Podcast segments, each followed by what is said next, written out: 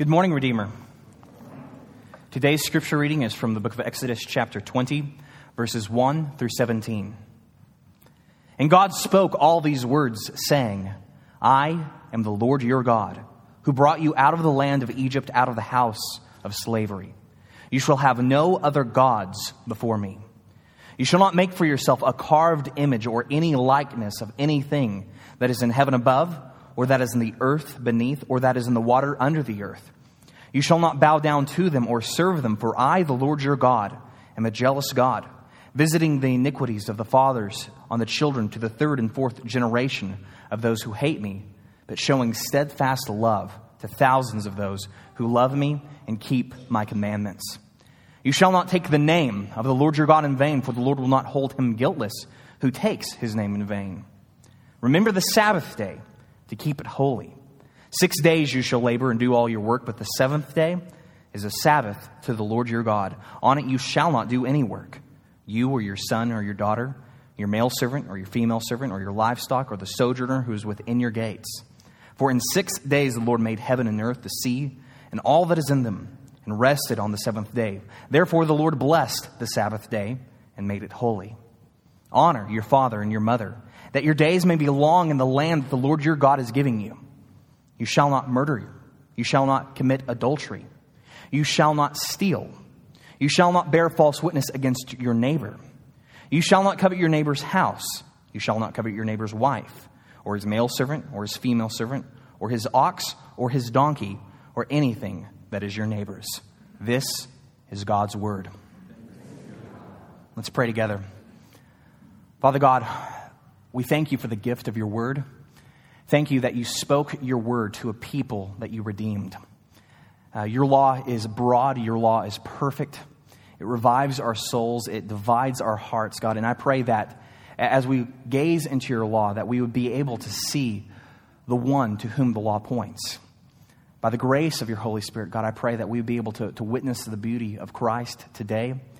And I pray that in seeing Jesus, our hearts would be transformed to desire Him above all other desires. I pray that we would have more than just informed minds. I pray that we would have transformed hearts. And Lord, we pray this in the mighty name of the Lord Jesus Christ. Amen. You can have your seat. A 16 year old boy is walking down the street on a balmy, boring summer night. He and his friends have just finished a, a day of just playing out in the streets.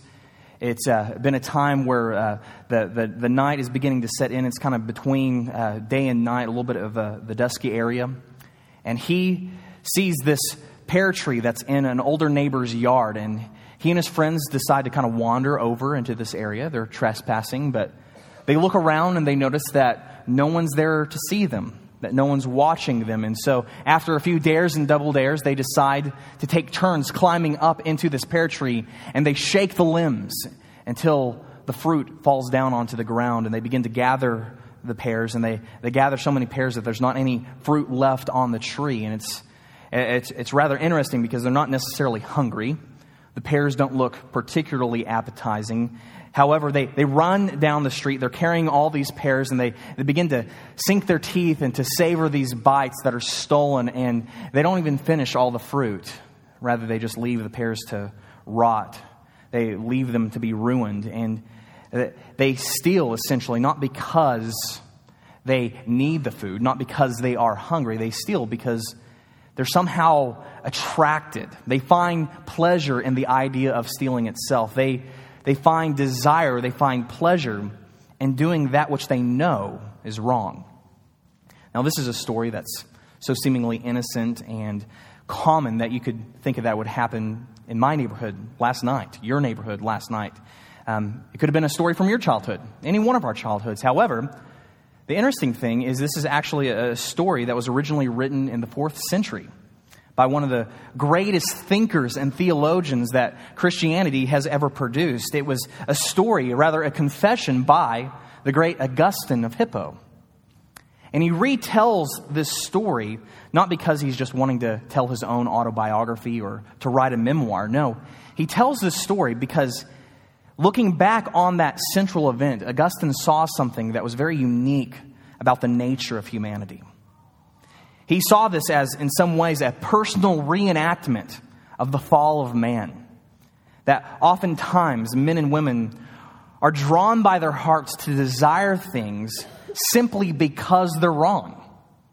That we're drawn to the sinfulness of sins, that we have this long standing craving for forbidden fruit. This is the thing that we notice in our lives. Maybe experience has taught you this that even when you know what is right, we often desire that which is wrong. And because of this, we're radically unable to be able to live up even to the own standards of good behavior that we set for ourselves, much less the righteous standards set forth in God's Word. This is why the great C.S. Lewis once wrote that no man knows how bad he is until he has tried very hard to be good. I found that to be true in my life. Today we're concluding our study of the Ten Commandments by looking at the tenth commandment, and it's the commandment that forbids coveting. And I'm going to define coveting as the desire to desire what is sinful in itself. Thus, the tenth commandment really does comprehensively apply to so many different situations in our life, and that's why there's this comprehensive application embedded in the tenth commandment itself. This is verse 17 of Exodus chapter 20, the tenth commandment. You shall not covet your neighbor's house. You shall not covet your neighbor's wife, or his male servant, or his female servant, or his ox, or his donkey, or anything that is your neighbor's.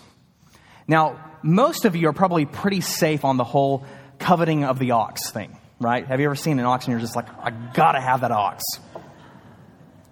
No, however, if we were to take an account of our own hearts, if we were to do the work of self examination, how much of your thought life would you say is consumed with desiring someone else's comfortable lifestyle? How much of your thought life is consumed with thinking about how nice it would be if you had someone else's salary, someone else's marriage or family, someone else's success, someone else's popularity, someone else's ability to be able to be liked and belong to a friend group? Maybe you wish a little too often that you had someone else's brains or maybe someone else's body. How often do you compare yourself to others? How often do you complain about your life? How often do you think that someone else has it better? Constantly thinking that if I could only have that person's life. Would you say that you are often grateful for what you have, or do you more often feel entitled to that which you do not have? Do you ever secretly feel good when you see other people suffer? Or to use a phrase from the Puritans, have you ever grieved for another's good? See, whenever we do that painful work of self examining, if you are like me, you've probably realized, you know what? There are times where I look within my own heart and I see things that are unhealthy and unwholesome. And when you see that, you, you realize that there's truth in the 10th commandment that we need, that we need to apply to our life. And so, what we're going to do is look at the 10th commandment essentially as the commandment of desire. And as the commandment of desire, it really does function as the appropriate climax and summary of the Ten Commandments themselves, that it is the summary conclusion of the law of God. It teaches us a great deal about how the law should function in the Christian life. And so I want to talk about three relationships that this creates. Number one, the law of God and the relationship it has with the heart of man. The law of God, number two, and the relationship it has with the grace of God. And number three, the law of God and the relationship it has with the beauty of Christ. So the law of God in the heart of man, the law of God and the grace of God, and the law of God and the beauty of Christ. So, point number one the law of God and the heart of man. When we begin to understand what the Bible says about humanity, what the Creator's words in describing humanity reveal, we will see that the Bible actually teaches a fascinatingly unique vision of humanity. See, a lot of modern thought is governed by the idea that we are what we think. And so that our ideas and our brains kind of direct and determine who we are. However, the Bible teaches something different. The Bible teaches that we aren't what we think as much as we are what we desire. That our desires are the root of everything that we do. This is why the book of Proverbs challenges us in chapter 4, verse 23 to keep your heart with all vigilance, for from, it flow the springs of life. Keep your heart with all vigilance, for from it flow the springs of life. See, the Bible's saying that the heart is of central importance to our spiritual life. A few weeks ago, uh, the elders and I were meeting together, and we were able to look at our financial reports, and we discovered some very, very good news um, by the grace of God. We are, are on course to actually take in more revenue this year as a church than we were expecting. Uh, we are actually under budgeted, and so we took in more than what we were thinking we were going to do. And so we had an option for, for us, which is we have extra money. What are we going to do with it? You know, do we give people a whole bunch of big raises? Do we buy a hot tub for the back office? Do we do we do things that we can spend on ourselves? And um, I love our elders, and our elders decided, you know what, we're going to spend this um, not at all in the church, but we're going to support our, our, our missionaries, and we're going to support mission projects that we um, believe are doing great work in the world. And so, uh, one of those great projects is Christian Relief Fund. We talk about them a lot. We partner with them a lot. And Christian Relief Fund, one of the things that it often does is it goes to uh, a dry place in Africa called Turkana, which is one of the driest places in the world, and they drill wells. They drill water wells for communities that would have zero access to water. And um, you've probably heard Dr. Milton Jones um, talk oftentimes about uh, the water wells and how meaningful they are to those communities. And one of the things that uh, uh, we were talking about even just between services is there's a there's a terrorist organization there called Al Shabaab, and Al Shabaab does some wicked things. But I can guarantee you this: those villages that have water wells, they're going to guard those water wells from Al Shabaab through their life, um, because this water well is the life of the village. Because of this, they're going to protect it. They're going to examine it, make sure that there's not any type of internal pollution. They're going to guard it from all external evil because if something goes wrong with the water well, the village dies. And the exact same thing is true of our hearts. Something begins to go wrong with our hearts if there's external evil coming in upon it, if there's internal pollution rising up within it, we need to address it because our hearts are the very center of who we are. One way to think about this is what we think, what we say, and what we do ultimately flow from what we love. What we think, what we say, and what we do ultimately flow from what we love most. See, this is why the sin of covetousness is such a poison to our hearts.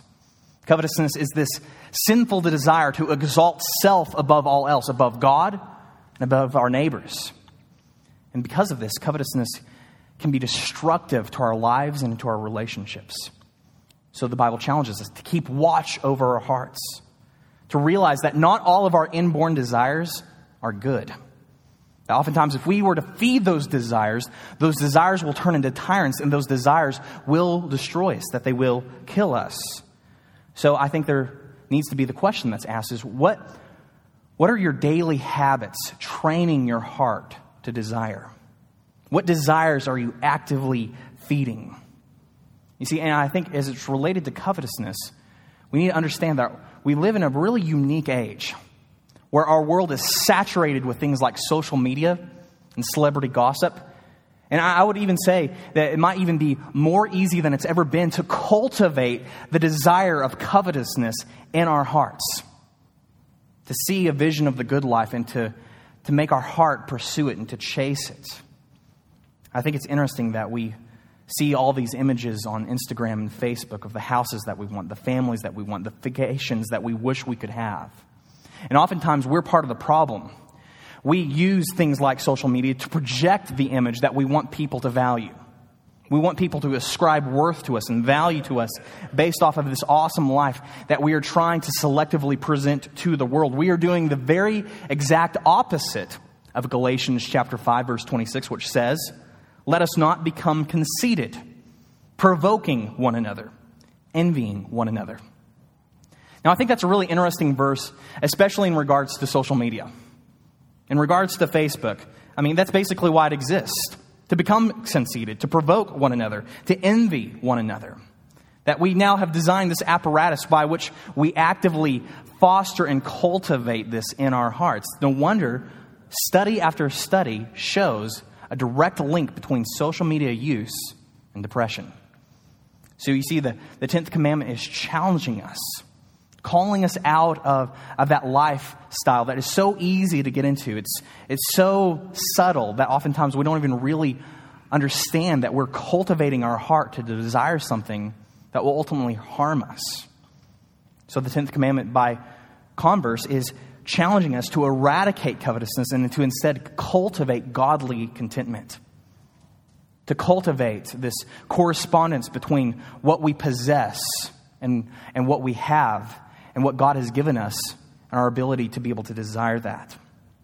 We virtue contentment by trusting in God, by being grateful for present possessions. We cultivate this by being faithful to our present calling. And you see, it's in the spiritual posture of gratitude and peace that God promises to lead our hearts to desire what He desires. This is what Psalm chapter 37, verses 3 and 4 say Trust in the Lord and do good, dwell in the land and befriend faithfulness. Delight yourself in the Lord, and He will give you the desires of your heart. God is faithful to to lead us and to guide us. However, the question is begged what if there is something fundamentally wrong with our heart? What if we feel this constant gravitational pull towards sinful desire? I, I, I don't know about you, but I, I know I see in my heart. There are times where my, my heart is, is desiring that which is wrong, and I feel like there's not an ability to control it, that there's not an ability to, to be able to eradicate it. What can we do? Maybe you're in a place where you're struggling with habitual sin that you know is wrong, that you're sick and tired of. Because you see, the prophet Jeremiah actually says quite honestly that our hearts are deceitful, that they are desperately sick. And that leads us to this next point, which is the law of God and the grace of God. It's interesting that the Ten Commandments were given on Mount Sinai. God had redeemed his people Israel out from the tyranny and slavery of Pharaoh, and he had brought them through the Red Sea, through the wilderness, and to this place where they were to meet with God himself. And God's presence overshadowed this mountain and shook the earth. Thunder and fire and lightning announced this awesome God who wanted to relate with his people. And God gave to his people his word, his law. And despite what you think about the law, the Old Testament law, the people of Israel actually viewed the Old Testament law as a gift, something to be treasured, something to be valued, because among every single nation, God chose this group of people and He gave His word to them. And because of this, the people of Israel actually had an annual celebration where they celebrated that God had given them His word. It was called the Feast of Weeks. Another name for that feast is the Feast of Pentecost. See, even in the Old Testament, the law was never meant to be a task list used to perform for God's affection. Rather, the law was meant to show what a life of freedom looked like, what a life of joy and righteousness looked like for an already redeemed people. However, this law and even the original feast of Pentecost pointed beyond themselves. They pointed to a greater need for an even greater deliverance than the one told about in the book of Exodus. Because you see, eventually the people of Israel did enter their promised land and they dwelled with God. They were able to inherit this promised place where they were to dwell with God. However, as the story of Israel and the history of Israel teaches us, they catastrophically failed. They catastrophically failed to keep the righteous rules of God. And in fact, the law exposed this sinful desire that was within them. Romans chapter 7 even says that the law even provoked sin because it showed and revealed that which was forbidden. And once we knew what was forbidden, that's what humanity does. We go for it. We like that forbidden fruit. And the interesting thing is, despite this dark spiritual condition, the prophet Jeremiah, that same prophet that said that our hearts were deceptive and desperately sick, that same prophet announced hope for God's people. He said that one day God was going to give us new hearts. That one day God was not going to give us a law that was simply written on tablets of stone, but rather He was going to author those words into our very hearts and motives, that He would reveal us, that He would heal us, that He would transform us by His grace. This is the words of the prophet Jeremiah in chapter 31, verse 31. Behold, the days are coming, declares the Lord, when I will make a new covenant with the house of Israel and the house of Judah, not like the covenant that I made with their fathers on the day when I took them by the hand to bring them out of the land of Egypt. My covenant that they broke, though I was their husband, declares the Lord. For this is the covenant that I will make with the house of Israel after those days, declares the Lord. I will put my law within them, and I will write it on their hearts. And I will be their God, and they shall be my people. This was a promise, a promise that was meant to provoke hope within our hearts. And when we turn to the story of the New Testament and see the story recorded in Acts chapter 2, we see that God kept the promise of Jeremiah chapter 31.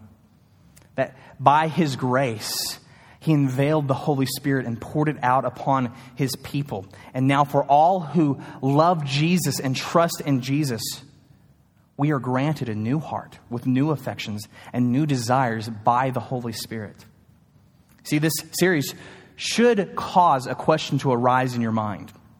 If we're looking at the Old Testament law as summarized by the Ten Commandments, and we're also believing the truth that we are saved by grace alone, through faith alone, you might be asking the question why should Christians study the Old Testament law? Why would we study something like the Ten Commandments? And here's the answer See, God hasn't just saved us from something, He has saved us to something.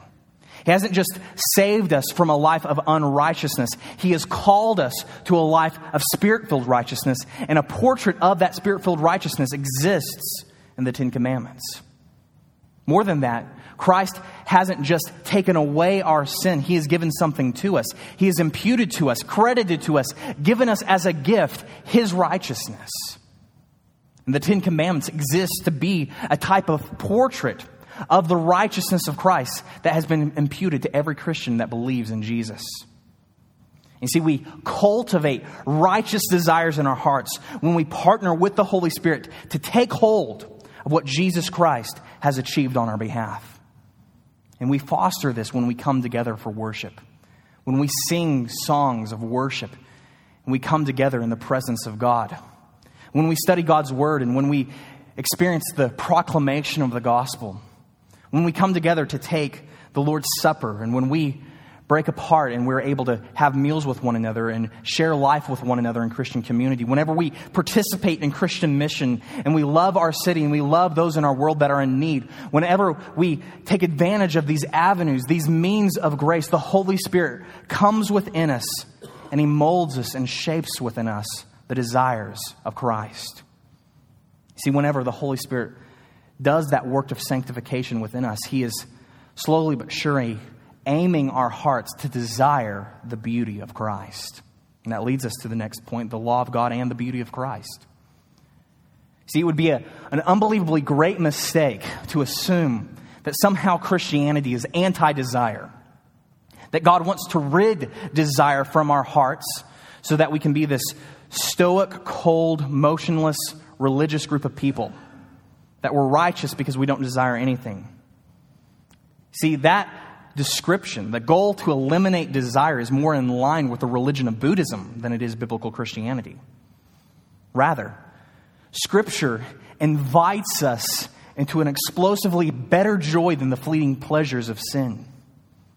Thus, as the theologian John Frame describes, the, the Ten Commandments are actually designed to point us toward the beauty of Christ, to help us realize who He is and what He has accomplished, so that our desires might reach their fulfillment in Him.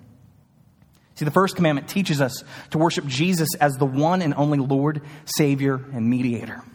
In the second commandment, Jesus is the one perfect image of God. In the third commandment, Jesus is the name of God, the name to which every knee will bow. In the fourth commandment, Jesus is our Sabbath rest. In the fifth commandment, we honor Jesus, who restores us to the divine family as he submits to the will of the Father.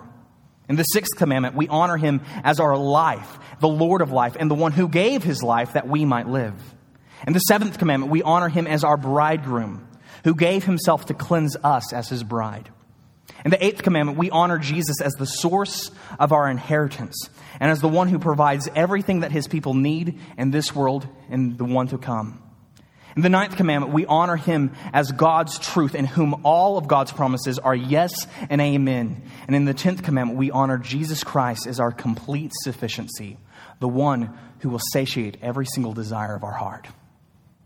This is why the great C.S. Lewis once wrote It would seem that our Lord finds our desires not too strong, but too weak. We are half hearted creatures, fooling around with drink and sex and ambition when infinite joy is offered to us.